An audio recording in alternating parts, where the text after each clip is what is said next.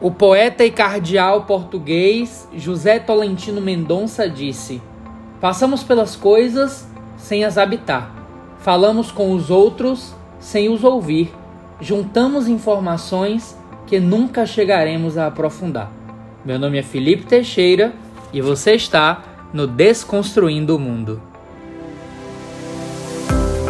O que é a felicidade? O que é pré-existência? Quem Qual é Deus? o sentido da vida? Pra que existimos?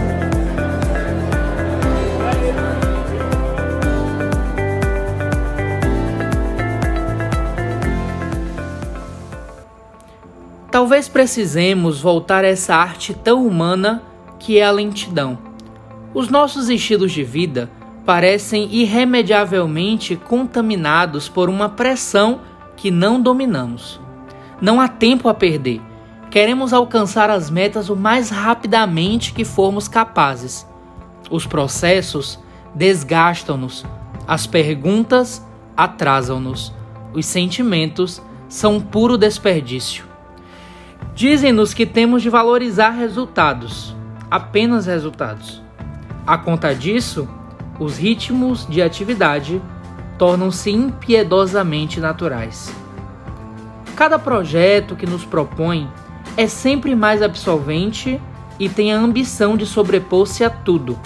Os horários avançam, impondo um recuo da esfera privada. E mesmo estando aí, é necessário permanecer contactável e disponível a qualquer momento.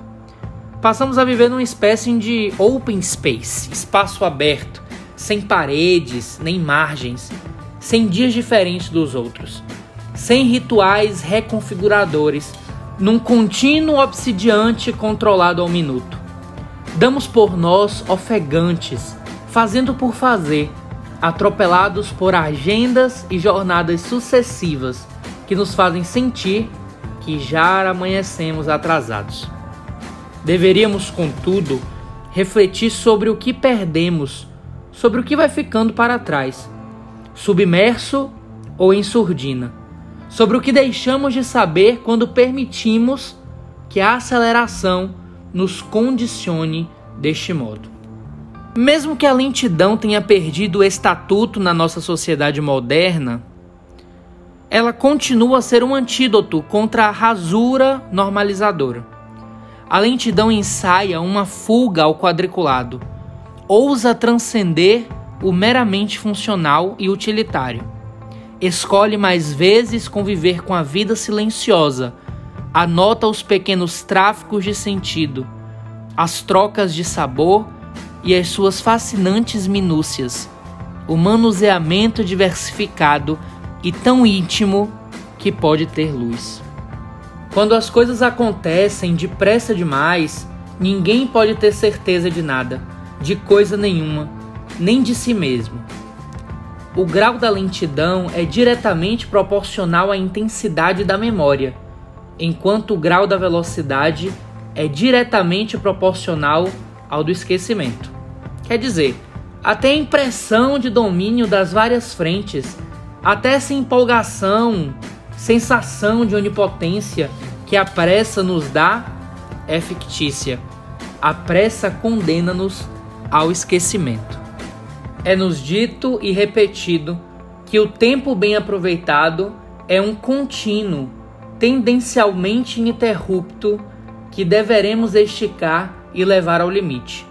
A maioria de nós vive nessa linha de fronteira, em esforçada insatisfeita cadência, desejando no fundo que a vida seja o que ela não é, que as horas do dia sejam mais e maiores, que a noite não adormeça nunca, que os fins de semana cheguem para salvar-nos a face diante de tudo que fica adiado. Quantas vezes nos vemos concordando automaticamente com o lugar comum? Precisava que o dia tivesse 48 horas, ou precisava de meses de 40 dias. Desconfio que não seja isso exatamente o que precisamos. Bastaria, aliás, reparar nos efeitos colaterais das nossas vidas sobreocupadas no que fica para trás, no que deixamos por dizer ou acompanhar.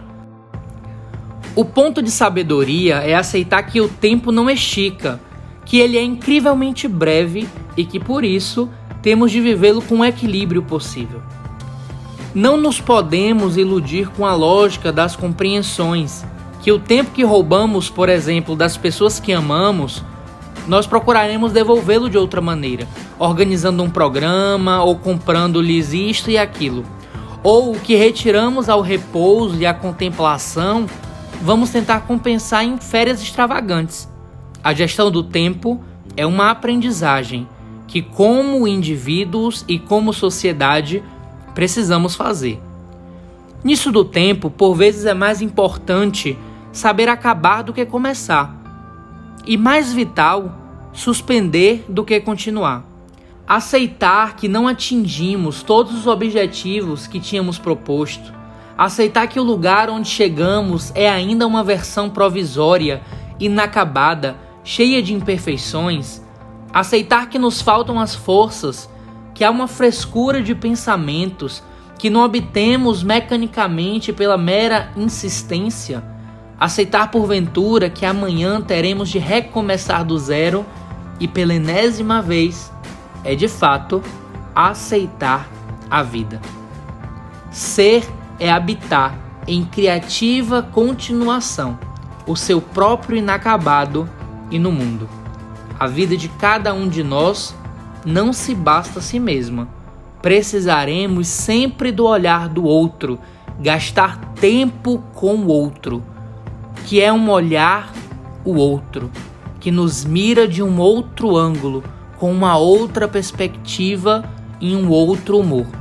A vida só pode ser vivida plenamente se eu busco sentido na partilha e no dom.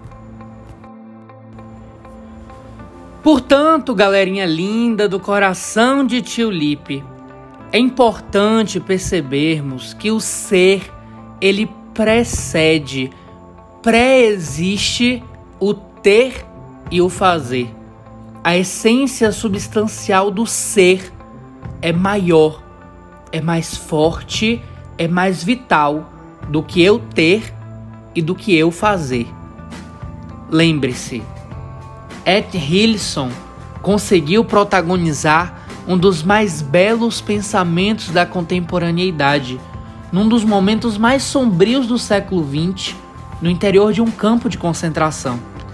Ela disse: a grandeza do ser humano, a sua verdadeira riqueza, não está naquilo que se vê, mas naquilo que se traz no coração.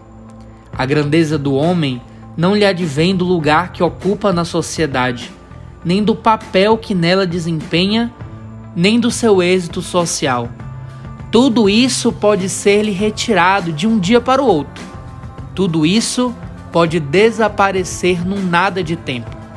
A grandeza do homem está naquilo que lhe resta precisamente quando tudo que lhe dava algum brilho exterior se apaga e o que resta, os seus recursos interiores e nada mais. Por isso, seja, viva, seja inacabado, viva o tempo aqui e agora. Por isso, deixe o ter e o fazer no seu devido lugar lugar que não ocupe a brilhosidade e a grandeza da essência do ser. Seja no hoje, no agora no presente. Um grande beijo no seu coração e até o próximo Desconstruindo o Mundo.